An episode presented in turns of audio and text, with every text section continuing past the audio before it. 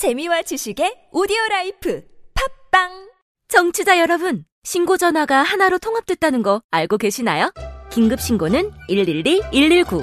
나머지 모든 민원 상담은 110으로 통합됐다고요.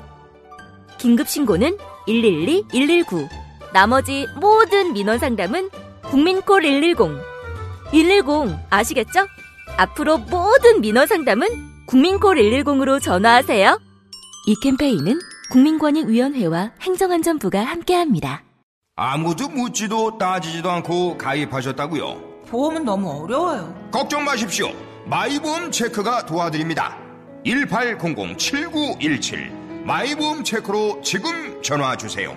1800-7917 이미 가입한 보험이나 신규 보험도 가장 좋은 조건을 체크해서 찾아드립니다.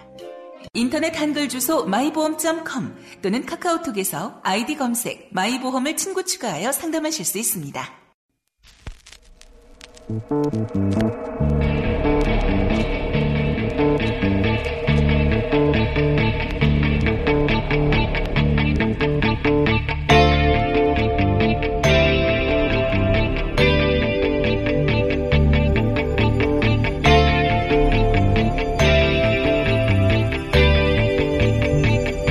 어제 청와대 경제수석과 일자리 수석이 동시에 교체가 됐습니다. 언론은 문책성 경질 인사라고 분석을 합니다. 지방선거 직후 문재인 대통령은 공직자의 유능함을 강조한 바 있지요. 신년엔 이게 삶이냐에 대한 응답을 올해 안에 내겠다고 하기도 했습니다. 그렇지만 상반기 내내 최저임금 인상과 소득주도 성장에 태클 거는 데가 너무 많고 또한 생각만큼 정책 집행에 속도가 붙지 않자 전격 단행한 조치로 풀이가 됩니다. 사람을 바꿨다고 해서 정책까지 바꾸는 것은 아닌데 보수 언론과 보수 정당은 끊임없이 소득주도 성장 폐기를 요구합니다. 실패한 소득주도 성장을 포기하라 거나 철회하라 이렇게 요구하고 있는데요. 소득주도 성장은 노동자의 소득이 늘어나야 소비가 늘어나고 그래야 경제가 성장한다는 논리입니다. 과거 우리 경제 정책은 기업 수익이 오르면 낙수 효과로 저소득층까지 소득이 모두 증가하게 된다는 논리였는데요. 그렇지만 노벨 경제학상을 받은 스티글리츠 교수는 낙수 효과를 강조한 미국식 모델은 실패했고 한국은 성공한 북유럽 모델을 타산지석으로 삼아야 한다고 조언을 했습니다. 이 소득주도 성장은 1960, 70년대 영국 노동당과 3인당이 썼던 정책인데요. 50년 전 유럽의 정당들이 썼던 정책을 이제야 그것도 불평등 지수가 세계에서 가장 높고 레미제라블 시대보다 더 심각한 불평등 속에서 시도하고 있는 겁니다. 흑수저, 금수저, 세습 자본주의 시대에 부의 대물림과 불평등을 더 이상 가속화하지 않기 위한 최후의 수단인 거죠. 소득주도 성장 이제 그만 흔들었으면 좋겠습니다. 뉴스공장 단기 알바 장윤선의 제안이었습니다.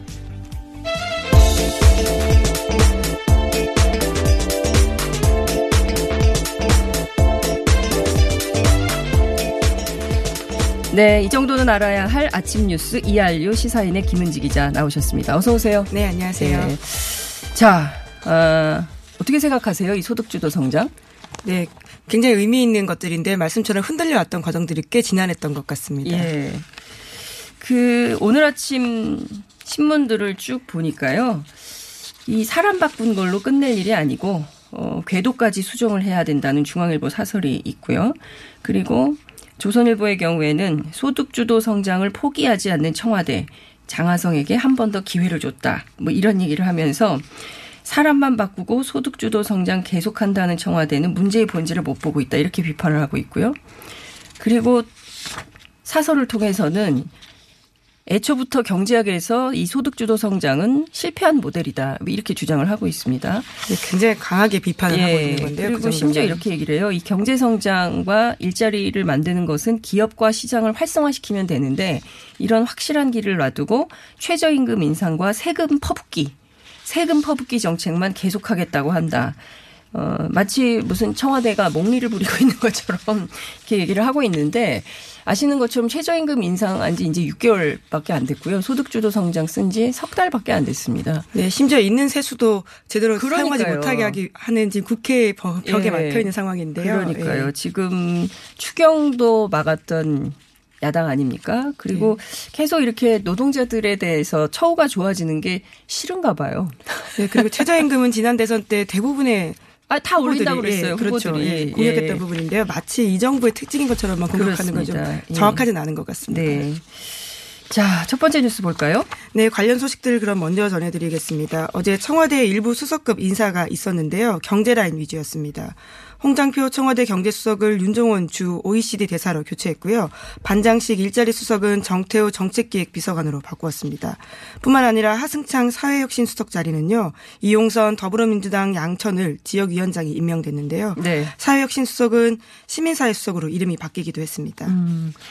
그러니까 몇몇 제가 보기에 이제 그 지방선거 이후에 공직자들이 해이해질 것을 우려한 대통령께서 유능함을 제일 첫 번째로 강조를 하고 두 번째는 도덕성 그리고 세 번째가 겸손함이었거든요. 그러니까 제가 보기에는 어, 남북 관계 때문에 상반기 내내 사실 바빴잖아요. 그리고 민생 현안이라든가 그리고 경제 이슈가 조금 수면 아래에 있었는데 올해 안에 민생에 대한 대안 이게 삶이냐에 대한 대안을 내겠다고 올 신년에 마- 밝혔기 때문에 속도를 좀 내겠다 라는 입장을 강력하게 밝히고 있는 게 아닌가 싶습니다. 네, 청와대도 그렇게 이야기를 하고 있는데요. 아? 이번 인선은 정책의 한층 속도를 내기 위해서 한 거다라고요. 임종석 비서실장이 설명했습니다. 네. 그러니까요. 우리가 언제 내수 경기가 굉장히 안 좋잖아요. 이 소득이 낮은 사람들은 어, 생활임금을 그대로 다 지출하게 돼 있어요. 생활비로. 예, 네. 그렇기 때문에 소득주도 성장이 돼야 내수 경기도 진작이 되고 그래야 경제 선순환이 된다고 수많은 경제학자들이 얘기하고 있는데 유독 우리 보수 언론들은 어, 그런 생각 이 아닌 모양입니다. 답답해서 제가 얘기를 좀 해봤고요. 자, 두 번째 뉴스 보겠습니다. 네, 양승태 전 대법원장과 박병대 전 법원 행정처장이 사용했던 컴퓨터 하드디스크가 지난해 영구 훼손된 사실이 뒤늦게 드러났습니다. 강력한 자기장을 사용해서 복구가 불가능하게 만드는 이른바 디가우징을 한 건데요. 재판 거래 의혹의 핵심 증거가 사라진 겁니다. 디가우징 이거 많이 듣던 얘기거든요. 예, 네. 과거에 민간인 사찰 때요. 네. 이명박 정부 당시에 나와서 굉장히 화제가 됐던 단어이기도 합니다. 그렇습니다.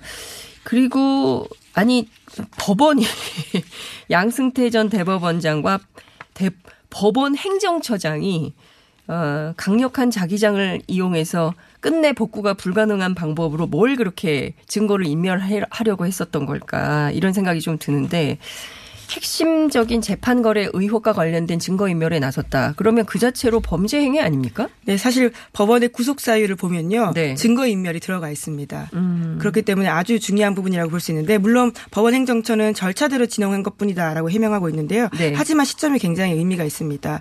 이때가 지난해 10월 달이거든요. 네. 그때만 하더라도요. 사법부 블랙리스트 의혹에 대한 1차 조사가 부족하다면서 음. 추가 조사 요구가 빗발쳤습니다. 아무리 그런 절차가 있다라고 하더라도요. 네. 의심받지 않기 위해서는 이런 행위들을 하지 않았어야 되는 건데 네. 이제는 모든 의심을 다할 수밖에 없는 상황입니다.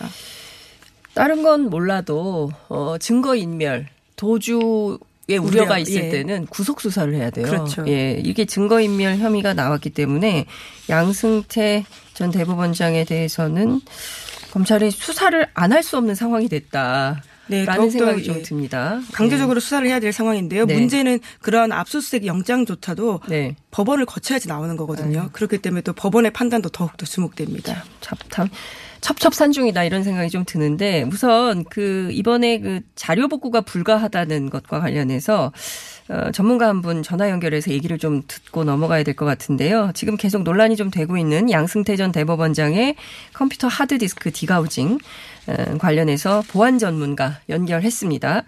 큐브피아의 권석철 대표 어, 나와 계십니까?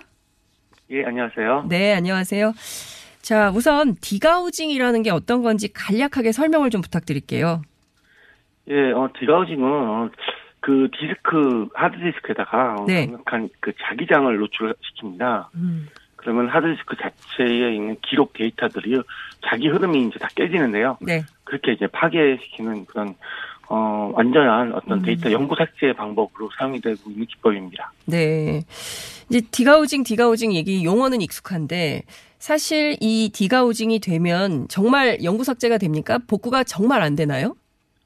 예, 원래 이제 데이터를 영구 삭제할 때 사용하는 방법인데요. 네. 그 보통 하드디스크를 이제 이제 물리적으로 부시거나 네. 뭐 구멍을 내거나 그런 방법하고 네. degaussing 이 두 가지 방법이 영구 삭제 방법으로 사용이 되고 있습니다.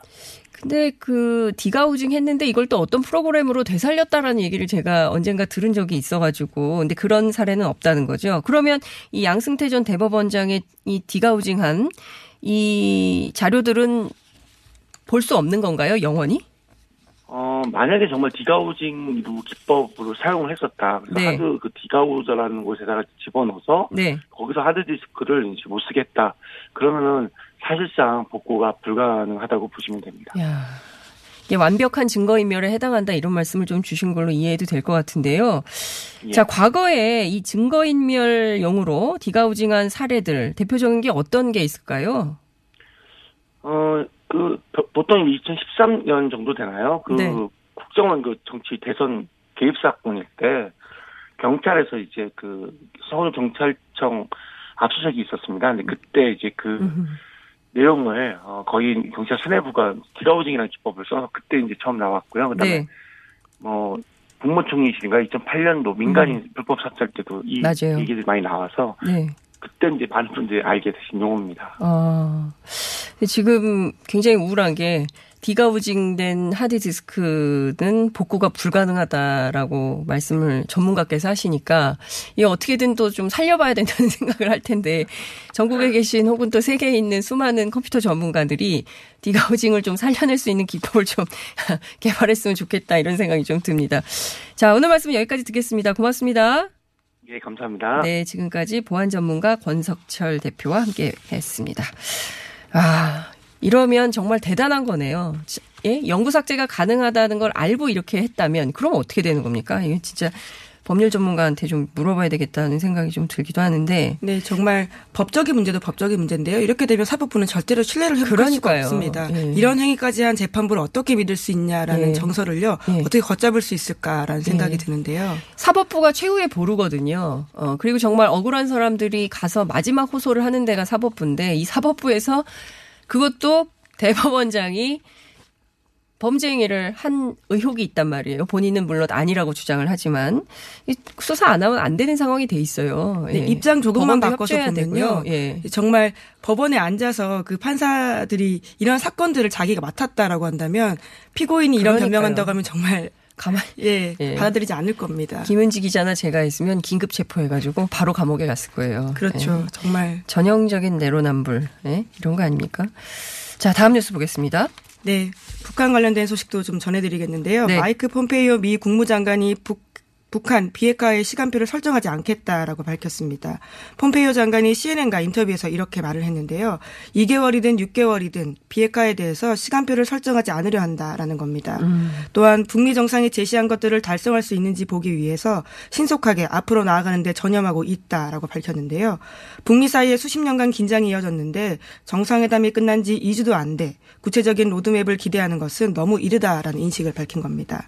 그러니까 전날 익명으로요. 국 방부 당국자가 북한의 특정한 요구 사항과 시간표를 제시할 거다라는 로이터 보도가 있었는데 네, 네, 네. 그것을 공개적으로 부인한 겁니다. 아, 그러니까 지금 그 뭔가 모종의 이른바 그 백악관 안에서 미묘한 노선 갈등이 있는 걸로 감지가 돼요. 메시지가 서로 조금씩 다르게 나오기 메시지가 계속 다르기 때문에 이게 이른바 폼페이오파와 볼튼파가 서로 대립 갈등하면서 노선 경쟁을 하고 있다 이런 얘기들이 좀 나오고 있는데 에, 어찌됐든 큰 틀에서 보면 트럼프 대통령이 결심한 바 있고 북미 정상회담을 통해서 확인된 확약된 것들이 있기 때문에 그 일정들을 밟아가는 게 좋은데 어쨌든 양국이 모두 빠른 해결을 원하는 거 아니겠어요? 비핵화와 한반도 평화 체제와 관련해서는 네, 그렇죠. 이제 그렇지만 이제 시야를 못 박지 않았다라는 점들은요. 네. 북한을 지나치게 압박하는 모양새를 피하겠다라는 의미로도 보이고요. 네. 또 시안을 공표했다가 달성하지 못하면 그에 대한 그렇죠. 정치적 부담감들이 있거든요. 맞습니다. 그렇기 때문에 열어두고 협상하겠다라고 이해하는 게 맞을 것 같습니다. 네.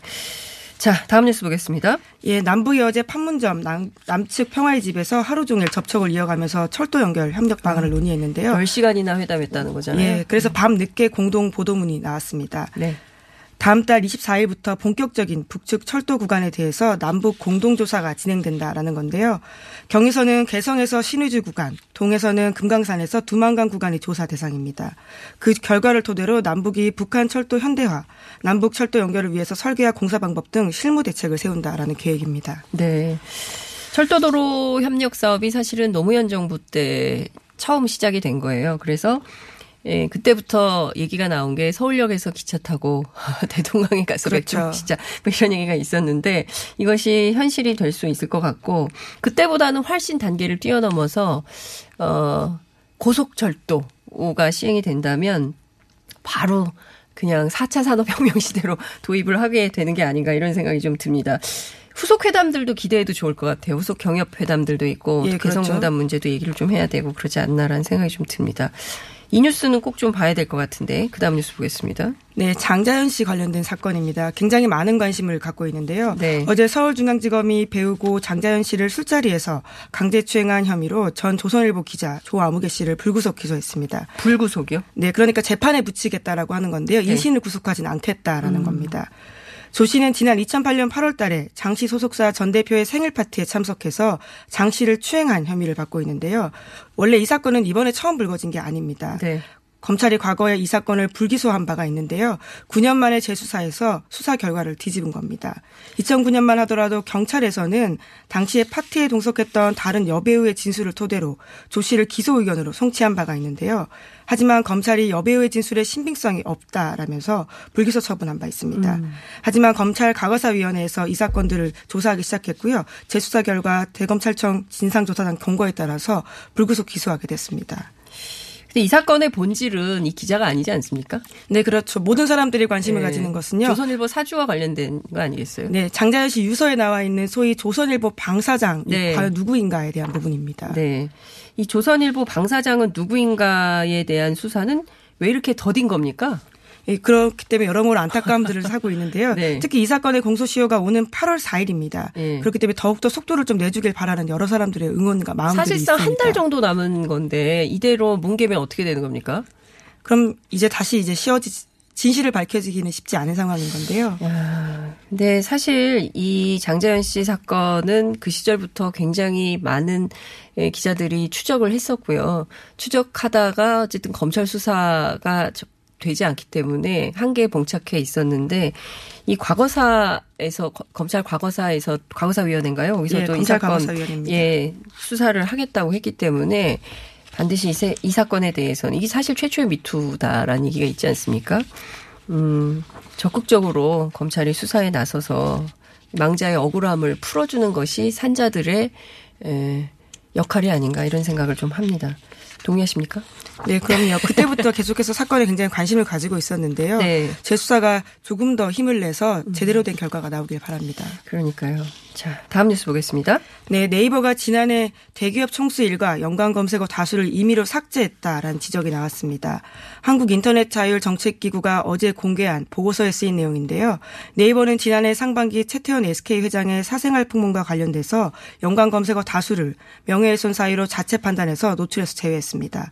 뿐만 아니라 조현아 전 대한항공 부사장과 유명인들을 비교한 연관 검색어도 재해 처리했다라고 하는데요. 위원회는 타당한 재해 사유라고 보기 어렵다라면서요. 문제가 있다고 지적했습니다. 안 지워도 다 압니다. 네, 국민들은 다 찾아보고요.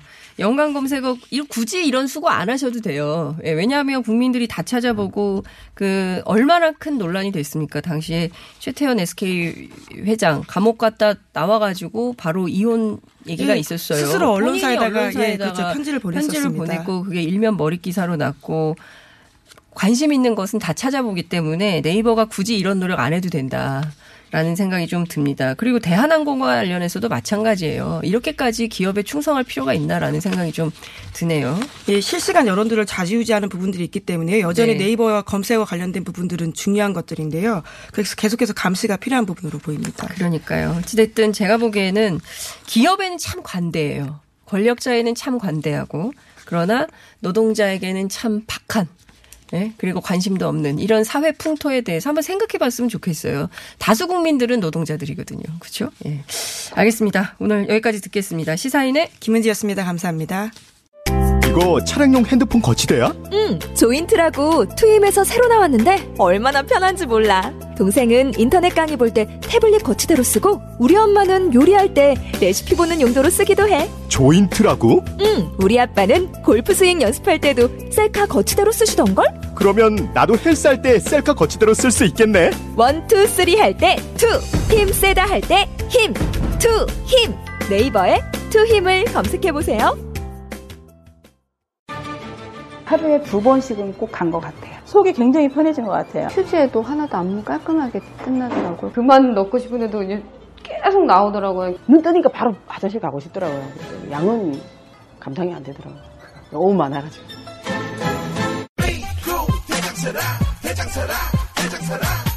장실 장실 굿모닝 화장실 바나 바나 굿모닝 바나나 검색창에 미궁 대장사랑.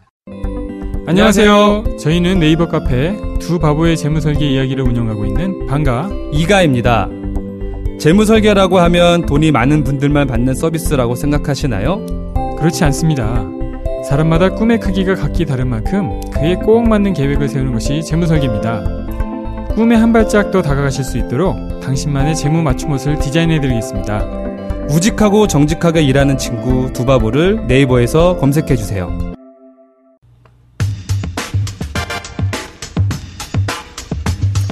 양승태 전 대법원장이 사용했던 컴퓨터가 디가우징 됐다는 사실을 우리는 어떻게 받아들여야 될지 앞서 김은지 기자도 어, 브리핑을 해 주신 바 있는데요.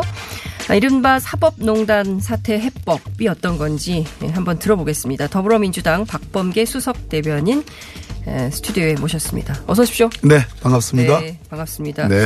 저희가 방금 전에 전문가 연결해서 들어봤는데요.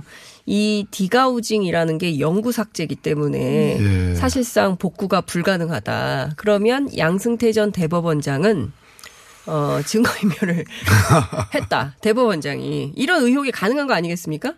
예, 충분히 디가우징이라는 게 우리나라에서 범죄와 관련된 또는 증거인멸과 관련된 여러 가지 얘기들이 많았던 방법이 있기 때문에 어, 증거인멸의 의혹을 충분히 받을 수 있다고 생각합니다. 네. 증거인멸을 했으면 사법 처리가 돼야 되는 거 아니에요? 단정적으로 말씀드리기는 그렇지만 대법원 법원 행정처의 설명은 네. 뭐 퇴임 규정에 따라 처리한 것이다. 근데 퇴임 규정에 디가우징을 써라 뭐 이런 건 없는 것 같고 네. 조금 전에 나온 뉴스는 어, 후임자의 이제 의지에 따라서 예. 예, 그렇게 한다 그러는데 디가우징을 했다는 것은 누구도 어떠한 방법으로 어떤 경우에도 볼 수 없게끔 하려는 거였는데 컴퓨터를 교체하면 될 일인데 네. 에, 그럼 그 후임자의 의지에 따라서 했다는 거는 김병수 대법원장이 의지를 가지고 이렇게 했다는 말입니까? 이 말이 안 되지 그래서 않습니까? 네. 그 후임자라는 것이 얘기를 어, 누구를 말씀하시는 건지 네. 행정처장 설명은 김명수 대법원장께서 아셨느냐 이 질문에 예. 대해서는 명확한 답을 하지 않았어요. 네. 음, 그래서 아무튼 디가징 수법에 의한 것으로 이제 지금 얘기가 나오는 거니까 네. 아, 지금 사법농단에 더 붙여서 어, 점점 더 의혹이 급증 증폭하고 있는 거 아닌가 하는 생각이 듭니다.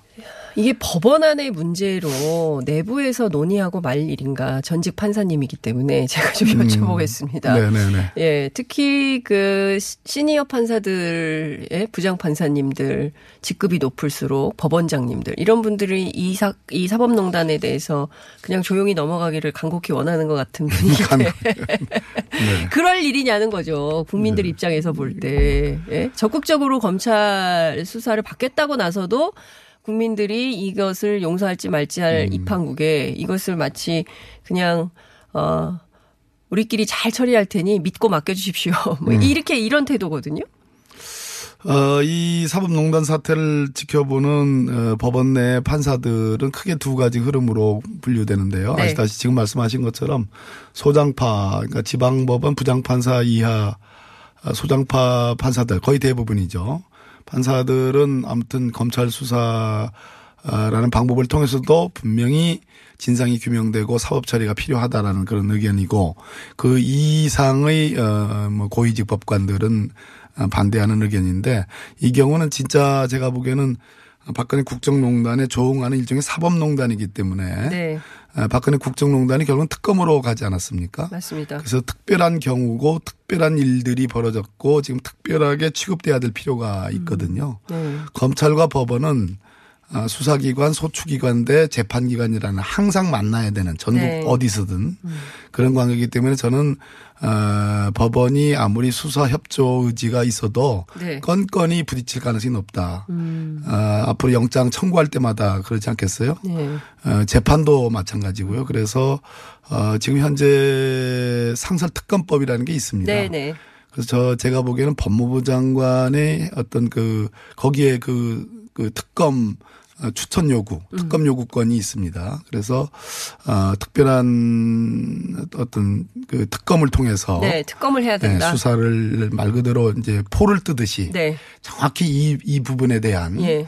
지금 법원은 이거 외의 다른 어떤 국가 기밀, 공무상 기밀들이 검찰이라는 수사기관에 송, 송두리째 들어가는 것, 음. 그것은 어 당연히 불편하겠죠. 네, 그렇지 않겠습니까? 검찰이 네. 다 모든 100%다 예. 지금 검찰도 개혁의 뭐 대상이죠. 개혁 대상이죠. 가장 예. 제1호의 개혁 개혁 대상이기 대상이죠. 때문에 예. 그래서 저는 특수하게 처리하는 것, 그 재판도 특별재판부를 구성해서 어, 하는 것이 맞지 않는가 음. 하는 생각 가- 가져봅니다. 그런데 지금 검찰도 수사에 적극적이지 않아요. 그리고 각종 텔레비전 방송에 나와서 얘기하는 변호사들도 이 사법농단 얘기만 나오면 적극적으로 세게 비판을 안 하는 분위기입니다. 그러니까 법조 내부가 이, 이 사건 자체에 대해서 웬만하면 잊혀지기를 그러나 국민들은 잊을 수가 없는 이런 상황이라는 것입니다. 오히려 어 김명수 대법원장이 적극적으로 수사에 협조하는 태도를 보이고 검찰도 적극적 왜 다른 사건에 대해서는 그렇게 압수수색도 잘하고 그런 검찰이 어 대법원에 대해서만큼 왜 이렇게 간대한 겁니까? 눈치 보는 겁니까? 기관 대 기관으로 만난 거고요. 박근혜 기관. 사, 법농단은 박근혜 최순실이라는 네. 대통령이긴 하지만 임기가 정해져 있고 어, 어떤 한 개인들의 어, 어떤 조직적 물론 조직적인 농단이죠. 네. 근데 이것은 기관 대 기관이었고 어, 앞으로 계속 만나야 될 관계고 껄끄럽군요. 껄끄러운 정도가 아니죠. 생각해 보세요. 그 어, 타자가 심판한테 네. 대들면 얼마나 대들 수 있겠습니까? 그렇기 때문에 특별하게 취급돼야 될 것이 맞습니다. 그러니까 네. 지금 우리 장윤성 기자님 정확히 보시고 계신 거예요. 네. 그러면 특 검이나 특별재판부를 하려면 특별법을 또 만들어야 된다고 사람들은 생각을 하는데 예컨대 세월호 사건, 네네네네. 세월호 참사처럼 말이죠. 근데 이번 경우에는 꼭 그렇지만은 않다. 상설 특검법이 있기 때문에 한 번도 시행이 안 됐습니다. 예, 그래서 상- 있지만 아 그러면 그 상설 특검법에 따라서 언제부터 시행을 할 수 있는 겁니까? 만약에 이걸 하게 된다. 법무부 장관이 그렇게 판단해가지고 네. 요구를 하면 국회가 의결하면 됩니다. 아 지금 드루킹 특검도 시작을 해야 되지 않습니까? 예, 그래서 뭐 네, 조사 특검 개시를. 국면이라 조금 예. 그게 부담이 되긴 돼요. 예, 드루킹 특검도 해야 되는데 또이 예. 특검도 해야 되냐 또 이러면서 야당이 반대하겠네요. 그래서 이제 뭐 드루킹 특검이 60일이니까 네. 제가 보기에는 검찰이 초동 수사를 좀 하고 네. 드루킹 특검도 경찰이 초동 수사했고 특검으로 갔잖아요. 네네. 그래서 너무 이 저 수사로 검찰과 법원이 건건이 부딪히는 새로운 갈등을 유발하지 않고 네. 이 문제에 대한 정말 진상 규명의 의지를 좀 네. 어, 정확하게 보여주는 네. 그런 차원의 에, 초동 수사를 잘 하고 네. 근데 뭐 잘 하기는 쉽지 않은 네. 지금 왜냐하면 가장 중요한 증거들이 지금 사라지고 있기 때문에 그러니까요. 그런 면이 좀 없지 않아 있습니다. 예. 예전 같으면 민주당도 이 문제 굉장히 적극적으로 얘기를 음. 했었을 것 같거든요. 어, 세게 비판하고 그런데 민주당도 좀 적극적이지 않다. 네, 저보고 하시는 말씀 같은데. 예, 맞아요. 네, 그래도 유일하게 그래도 이 얘기하는 사람 저밖에 없습니다. 그런데 기관 대 기관 말씀하셨지만 억울한 사법 피해자들이 있습니다. 그렇죠. 예, 이 억울한 사법 피해자들 어떻게 할 거냐. 특히 이제 KTX 여승무원들의 경우에는 안타깝게 목숨을 잃은 분까지도 있습니다. 맞습니다. 서울역에서 지금 농성 또 하고 네, 있거든요. 네. 자, 이 문제를 법률적으로만 풀 거냐, 언제 할 거냐, 정부 차원에서 혹은 뭐 국회 차원에서 할 수 있는 일은 별로 많지는 않겠지만, 아니요, 말, 맘만 먹으면 예. 그 재판을 기다리지 않고 네. 재판하려면 재심해야 되는데 재심하려면 이 진상 규명이 나와야 되고 대법관들이 관여된 것이 나와야 되는데? 거기까지 나올 예. 나오겠느냐라는 그런 예. 의구심이 있죠. 그렇다면 국회가 이 부분에 대해서 얼마든지 또 행정적인 조치로 제가 보기에는 뭐 할 수 있다고 봐요. 네. 그래서 어, 그 부분에 대한 어떤 뭐 강도 높은 그런 대응이 저는 필요하다고 보여집니다. KTX의 경우에는 철도공사 사장이 좀 결심하면 우선 이 억울하다는 것이 확인이 됐기 때문에 다시 복직 그 조치 가능하죠. 복직할 네. 수 있도록 해야 되는 거 아닙니까? 예. 새로운 사유를 이유로 해서 네. 복직 가능하다고 봅니다. 오영식 사장한테 전화 좀 하세요. 이런 억울한 사법 피해자에 대해서는 네. 적극적으로 조치하는 게 민주당 출신의 네.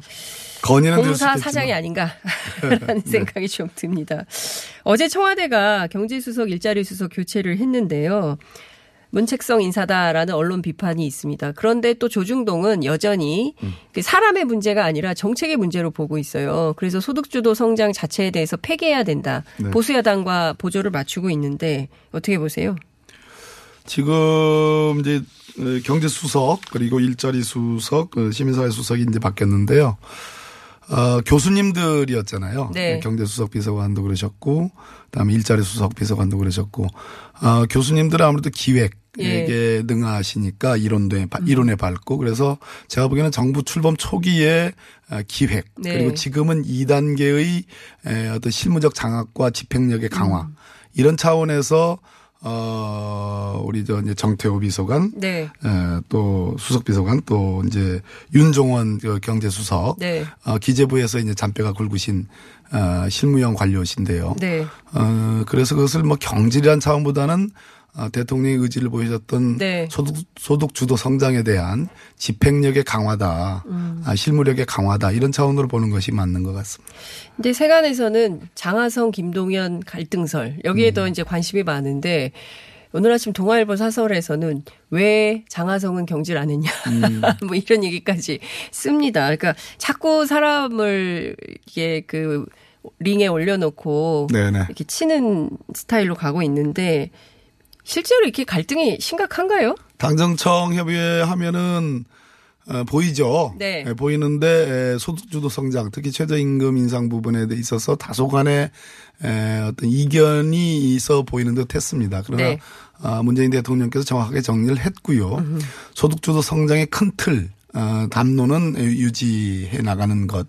그러나 디테일에 있어서 세부적인 측면에서의 어떤 그 어, 접근법 네. 또 연착륙에 예, 그런 것들은 조금 어, 뭐 미세 조정을 하는 거 아니냐라는 음흠. 그런 예측은 가능해 보이는 보입니다. 장하성 정책실장이 유임한 걸로 봐서는 소득주도 성장의 큰 틀은 유지되는 것으로 그렇죠. 그렇게 예. 보여야 될 것 같습니다. 오늘 나오신 핵심 이유는 당권 도전 시간 다 갔는데요, 거의. 예. 4분 남았습니다. 아, 그렇습니까? 예. 당대표 출마를 선언하셨어요. 네, 그렇습니다. 수석 대변인에서. 네. 왜 박범계입니까? 어, 우리 당의 지난 1년간 네. 아, 정권 교체 후, 저 문재인 정부 출범 후 지난 1년간 아, 우리 당의 정말 핵심에서 아, 최고위원으로서 그리고 어, 수석 대변인으로서 지방 선거까지 가장 우리 당의 현실을 네. 장단점을 가장 정확하게 잘 아는 사람이 저라고 생각을 하고요. 네. 어, 뭐, 젊다 그러니까 쉬운 다섯 살도 젊은 나이가 아니에요. 이렇게 누가 지적을 하던데. 어떤 젊은. 젊은 나이는 아니에요. 네, 그런가요? 아, 그럼요. 네, 뭐 비교돼서 그런가요? 그렇죠. 네, 아무튼 젊음에 기초한 유능한 혁신가로서 우리 당 지금이야말로 집권했고 지방선거 압승을 한 지금이야말로 저는 아, 혁신에 뭘 혁신하시겠다는 거죠? 아, 가장 기본적으로는 시스템의 정착입니다. 음, 그 어떤 시스템이요? 여러 가지가 있습니다. 뭐 네. 공천은 물론이고요. 공천. 기본적으로 일어나는 현안들에 대해서 전문적인 접근과 신속한 결정, 음. 그 신속한 결정 이후에 에, 그 결정의 어떤 어, 집행 이런 부분들은 어, 매우 어떻게 더딘 면도 있고 어, 약간은 좀 이렇게 에, 전후가 어, 앞뒤가 안 맞는 경우도 있습니다. 2020년 공천권 때문에 한번 해보겠다 이런 생각하시는 제가? 오늘이든 내일은 아주 중요한 예. 공약 같은 걸 발표를 하려고 그러는데요. 예. 이 공천 자리에서 하시죠. 공천 문제야말로 네. 어, 차기 당 대표를 해야 되는 이유가 돼서는 안 됩니다. 아. 예, 이미 이번 지방선거에서 공천은 네. 상당 부분 어, 상향식 공천이 관철이 됐고요. 예. 어, 다음 2020, 2020년 총선 공천은 아마 거의 당대표가 좌지우지할 수 없는 이번 공천에 민주당 잡음도 꽤 있어요. 불만도 많고. 그러나 전체적으로 과거 사례하고 비교해 볼때 네. 많이 좋아진 건 사실입니다. 그러나 네. 지금 말씀하신 것처럼 잡음이 뭐 없다고는 얘기할 수는 없겠습니다. 네. 자, 그래서 예. 당을 혁신하시겠다고 했는데 그 지금 모두 20명이거든요. 어제 지금 도전장을 냈다. 그렇게 나올 거라고 보지 않습니다. 예. 언론의 종합한 언론이 종합한 20명이 있는데 어, 김부겸 장관이 어제 네. 중앙일보하고 인터뷰를 했어요. 보셨습니까? 예, 봤죠. 예. 예. 그 인터뷰 어떻게 보셨어요? 뭐안 나오실 것 같은 느낌으로 받았는데 아, 김부겸 장관 당대표 네. 불출마 선언으로 읽었다. 뭐 대단한 의미를 갖고서 그런 건 아니고 예. 저라면 제가 예. 그 위치에 있었다면은 어, 글쎄요. 저는 예. 조금 다소 신중한 입장이신 거 아닌가 하는 그렇게 읽었습니다. 다소 신중한 입장이다. 네. 대통령이 판단할 문제라고 한 포인트는 어떻게 보십니까? 바로 그 점 때문이죠. 네. 예, 뭐, 마, 김부겸 장관님의 성품이 계시잖아요. 네. 예, 매우 합리적이고 부드러운 성품이신데 만약에 나올 의지로 그런 말씀을 하셨다면 그건 굉장히 큰 승부처네요. 네. 네, 그렇죠. 승부처죠. 출마를 선언하면 이건 대통령의 에, 뜻이 반영된 거다라고 해석될 여지가 있는 인터뷰였거든요. 그렇군요. 예, 그렇지 저는, 않습니까? 저는 그렇게는 안 봤어요. 근데 지금 이른바 이제 친문 진영에서의 뭐 교통정리 뭐 이런 것도 언론에서는 보도를 하더군요. 그래서 음. 네. 전해철 최재성. 의원, 예, 최재성 의원, 네. 또 박범계 의원 그리고 저 또- 빼주세요. 아, 친문 아니세요? 아니 친문은 맞죠. 지금 친문 아닌 분들이 어디 있어요? 친문 비문 가르는 거야말로 아, 예. 공학이고. 그러니까요. 교통정리 그거 과거의 낡은 방식입니다. 아, 당원들이 결정합니다. 당원들이 당원들의 선택권을 결정합니다. 존중하는 게 맞고요. 네. 컷오프 또 본선 이런 게 있는데 당 대표를 뽑는 과정이 단일화지. 어 당원들의 의사도 안 예. 물어보고. 자, 그 이해찬 전 총리께서 예. 어, 제가 진행하는 TBS TV 장윤선의 이슈파이터에 예, 예. 처음 출연을 하셨어요. 인터뷰를 네네. 하셔서 당대표 출마 고심 중이다. 네. 아, 말씀하셨거든요. 그건 어떻게 읽으셨습니까? 거긴 어떤 행간의 의미가 있을까요? 아 이해찬 총리님에 대해서는 제가 언급할 수가 없습니다. 왜 언급을 못 하십니까? 아니 그 뭐 아시잖아요. 뻔한 관계고. 예. 뻔한 참 관계. 부담스러워요. 아, 제가- 저는 알 수 있지만 우리 국민들 제가 이번에 출마 선언을 예. 하면서 가장 마음에 걸렸다 그럴까? 네. 예, 여러 가지 신중한 고려 요소 중에 일, 일, 이- 제1이 네. 이해찬 총리님의 이제 거취 네. 출마 여부였는데 네. 아직까지도 말씀을 안 하시는 것으로 보고 그래도 이쯤에서는 제가 출마 선언을 해도 크게 에, 총리님께 음. 네. 에, 뭐큰 누가 되지는 않겠다는 판단해서였는데 모르겠습니다. 총리님이 어떤 판단을 하시는지. 전화는 하셨습니까? 뭐 그런 의중은 여쭤보셨어요? 제가 이런 준비하는데 어떻게 생각하십니까? 왜 정치 선배니까 의논은 하실 수 있지 않습니까? 뭐 넘어가시죠. 알겠습니다. 그 시간이 다 돼가지고요. 이제 네. 정리를 좀 해야 될 것 같아서 아쉽지만 한 번 더 나오시죠. 예, 뭐 불러주시면 뭐. 네. 예. 굉장히 겸손해지셨어요. 아, 원, 원래 부드럽고 겸손한 사람입니다. 네, 오늘 말씀 여기까지 듣겠습니다. 예, 감사합니다. 고맙습니다. 네, 네. 지금까지 더불어민주당 박범계 의원과 함께했습니다.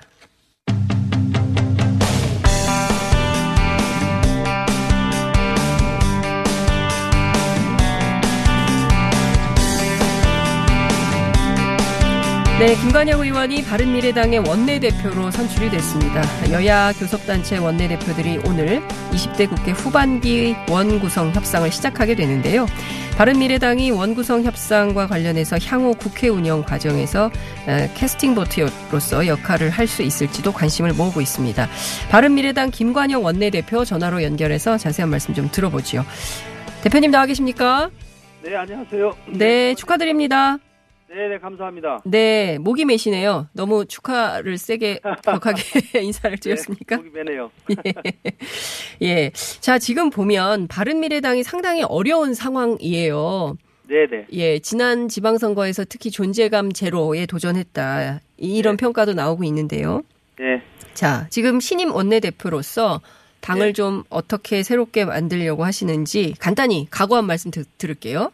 국회에서 원내대표되면 좀 기뻐야 되는데 어, 기쁨보다는 참 힘듭니다. 그리고 책임감이 너무 크게 느껴집니다. 저희가 창당해놓고 힘 한번 써보지 못하고 지방선거에서 대패했거든요. 네. 이 창당할 때의 초심으로 돌아가서 집을 다시 한번 세워보겠습니다. 그리고 통합에서 우리가 실천하려고 했던 가치가 있는데 진보 보수 뛰어넘어서 이념 뛰어넘는 민생 실용정당 만들어보자 했는데 한번 실천 한번 해서 국민의 평가를 다시 한번 받아보고 싶습니다. 민생 실용 정당이라고 말씀하셨는데요. 구체적으로 네. 민생 실용 정당의 상이 뭡니까? 어, 모든 정책의 우선순위를 저희 당의 당리당략을 떠나서 국민의 삶을 에, 개선시키는 에, 경제 우선 에, 그런데 초점을 두겠다는 그런 얘기고요. 네. 어, 정책을 하다 보면 에, 이념적 도구마에 빠져서 또 정책의 에, 장단을 논하면서 제대로 시간을 끄는 경우가 상당히 있는데요. 네. 국민에게 도움이 되는 경우라면 즉각극작 에, 신속하게 반응해서 정책을 내겠다는 얘기입니다. 음, 경제우선 정당 주장하셨는데 어제 청와대에서 경제수석 일자리 수석 교체했거든요. 이건 어떻게 예, 예. 보세요? 저는 뭐 만시지탄의 감이 있습니다. 그러나 에, 그나마 다행이라고 생각하고요. 에, 지금이라도 청와대가 경제를 살려야 되겠다라고 하는 그 전면에 나서기보다는 내각이 우선 돼서 중심이 돼서 하는 일이 저는 중요하다 이렇게 생각을 합니다. 그리고 소득 그 주도 정책의 상- 주도 성장에 관한 문제도 에, 근본적인 에, 방향의 대전환이 필요하다 이렇게 생각합니다. 근본적인 방향의 대전환은 어떤 방향의 대전환을 말씀하시는 거죠? 에, 소득이 늘어나야지 성장이 될 수 있다라고 하는 점이 어느 정도 일리는 있는데요. 네. 제가 에, 정부 정책의 가장 큰 문제는 재정을 통해서 일자리를 늘리겠다라고 하는 점입니다. 네. 에, 일자리 정책은 기본적으로 시장의 자율성과 기업의 창의성 또 투자를 통해서 일어나야 되는데 네. 이 재정을 예, 지나치게 의존을 하면서 일자리 정책이 단기적이고 근시안적으로 그쳐버린다. 네. 그리고 오래 지속되지 못한다. 그리고 정부 재정은 예, 한없이 또 어, 지금 소진되고 있다. 네. 이런 어려움이 있는 겁니다. 수많은 경제학자들이 지금 복지가 워낙 열악하기 때문에 최저임금 네. 인상만으로 커버가 안 되는 부분은 복지 확대 가 필요하다. 복지 네. 증세로 재정 정책을 강력한 재정 정책을 써야 된다라고 얘기하고 있는데 바른미래당은 그렇게 보지는 않는군요. 강력한 복지 정책을 통해서 사회 안전망을 확대해야 된다는 점 저에 제가 동의합니다. 네. 우리나라가 사회 안전망에 관한 여러 정책이 미흡한 것도 사실이고요. 네. 그러나 일자리 정책은 기본적으로 시장이 반응하는 방향에 따라서 시장에서 순응하는 방식으로 일자리 정책과 재정이 투입이 돼야 되는데 음. 네. 사실 그거 그렇게 역행되는 방향으로 이루어지는 것들이 많기 때문에 제가 드리는 말씀입니다. 네. 자, 정치 얘기 좀 해볼게요. 김성태 원내대표 자유한국당 그리고 민주평화당 장병원 원내대표 어제 만나셨잖아요. 예, 예. 3당 야권 공조 뭐 이렇게 하는 겁니까? 뭐 어떻게 또 할 때는 해야죠. 어, 저는 사 안에 따라서 음. 네. 어, 우리가 때로는 또 야권 내에서도 경쟁을 해야 되고요. 예. 또 협력해야 될 것은 또 협력해야 되기 때문에 네. 에, 긴밀한 의사소통이 에, 상시로 필요하다라는 말씀이고요. 네. 또 저는 선거구제 개편과 개헌 문제를 우리 야당에 에, 계신 분들이 좀 서로 공조를 해서 네. 이 문제를 꼭 올해 안에 풀어냈으면 하는 바람을 가지고 있습니다. 그러니까 선거제도 개혁과 개헌 두 가지 이슈를 올해 안에 해결하겠다. 그 개헌은 네. 사실 상반기에 못 하고 넘어갔는데 국회 주도로 예, 예. 개헌을 하겠다는 건가요? 네, 저는 그런 희망을 가지고 있습니다. 개헌의 내용은 뭡니까? 개헌의 내용은 지난번에 권력구조 다른- 개편이요. 권력구조 개편을 비롯해서 기본권을 확대하고요. 네. 또 지방공권도 확대하고. 그 내용은 저희들이 다? 알고 있는데 예, 예. 그 중에서 핵심은 권력구조 개편에서 이른바 예, 예. 그 내각제를 닮은 예. 어, 이른바 이제 총리 추천제냐 총리 임명제냐 이거 가지고 갈등하다 그냥 넘어갔잖아요. 예, 예. 예, 그와 관련해서 또 다시 쟁점을 만들겠다는 거잖아요, 그죠? 이제 만약에 개헌을 하게 되면 그 부분에 관해서는 여야 협상 과정을 통해서 네. 그 부분에 관해서 에, 서로 어, 입장을 얘기하고 네. 어, 또 타협을 이루어내야 되는 과제가 있는 거죠. 예. 자, 가- 지금 뭐 각 당별로 개헌에 대해서 입장을 내겠다고는 하는데 협의가 네. 될지 여당은 또 전혀 다른 생각이기 때문에 여당은 분열구조- 사실 지금 개헌할 생각이 별로 없습니다. 예, 그리고 저는 지금 여당의 많은 분들을 뵀는데 네. 뭐 6월 13일 날 지났기 때문에 이제 뭐 개헌 되겠냐 예. 그리고 뭐 이제 물 건너갔다 이런 예, 입장들을 많이 가지고 계신데 예. 사실 저는 촛불 민심의 완성은 개헌이라고 보거든요. 예. 그리고 그나마 6월 13일 날 이게 개헌이 됐으면 참 좋았는데 이 자유한국당이 지방선거하고 동시 투표하는 것을 반대하면서 이게 틀어졌는데요. 그럼에도 불구하고 저는 올해 안에 네. 개헌 문제가 좀 매듭지어졌으면 좋겠습니다. 네. 자, 원 구성과 관련해서요. 지금 핵심 쟁점이 상임위를 어떻게 배분하느냐, 그리고 국회의장은 어떻게 할 거냐, 부의장은 네. 어떻게 할 거냐, 뭐 이, 런게 있지 않겠습니까? 그리고 또 예, 이제 예. 이 과정에 어떤 전략으로 하실 계획인가요? 저는 이 국회 원구성에 관해서는 오랫동안 국회 관행과 아, 원칙이 있습니다. 네. 기본적으로 어, 의석수 비율대로 네. 상임위를 전체를 놓고 배분을 하게 되어 있기 때문에 그 상식에 부합하는 선에서 서로 협상을 하면 그 구체적인 범위 내에서 어떤 상임위를 가져가느냐 에 관한 협상만 이루어지게 된다면은 쉽게 끝날 일이라고 생각합니다. 바른미래당은 어떤 상임위를 지금 바라고 계세요? 저희는 경제 우선 정당을 표방하고 있기 때문에 네. 경제와 관련된 상임위 중에서 탄력성 있게 에, 서로 협상하겠습니다. 어느 상임위를 고집하지는 않겠습니다. 네, 지금 국회 운영위원장이 핵심 쟁점이고 법사위원장 또 누가 할 거냐가 여야 쟁점인데 이 점은 네. 어떻게 하는 게 좋겠다고 생각하세요? 뭐 제가 협상 전략이기 때문에 여기서 말씀드리기는 좀 그런데요. 조금만 네. 얘기를 해주세요. 감 좀 잡게. 에, 감은 지난번 2년 전에 협상을 했던 것 과 반대 입장을 한번 생각해 보면 좋을 것 같습니다. 왜냐하면 2년 전에과 여야가 바뀌었기 때문에 네. 예, 기본적으로 운영위는 저는 개인적으로는 에, 정부 여당이 하는 것이 맞다고 생각하고요. 네, 네. 법사위는 또 국회의장과 예. 어, 상대당에서 맞는 것이 좀더 네. 합당하다고 생각합니다. 다른 제- 당, 시간이 없어서 제가- 않은 다른 당. 네. 시간이 없어서 두 가지를 한꺼번에 좀 여쭤보고 마무리를 해야 될 것 같은데 네, 국민의당 출신 비례대표 많이 3인방 있지 않습니까?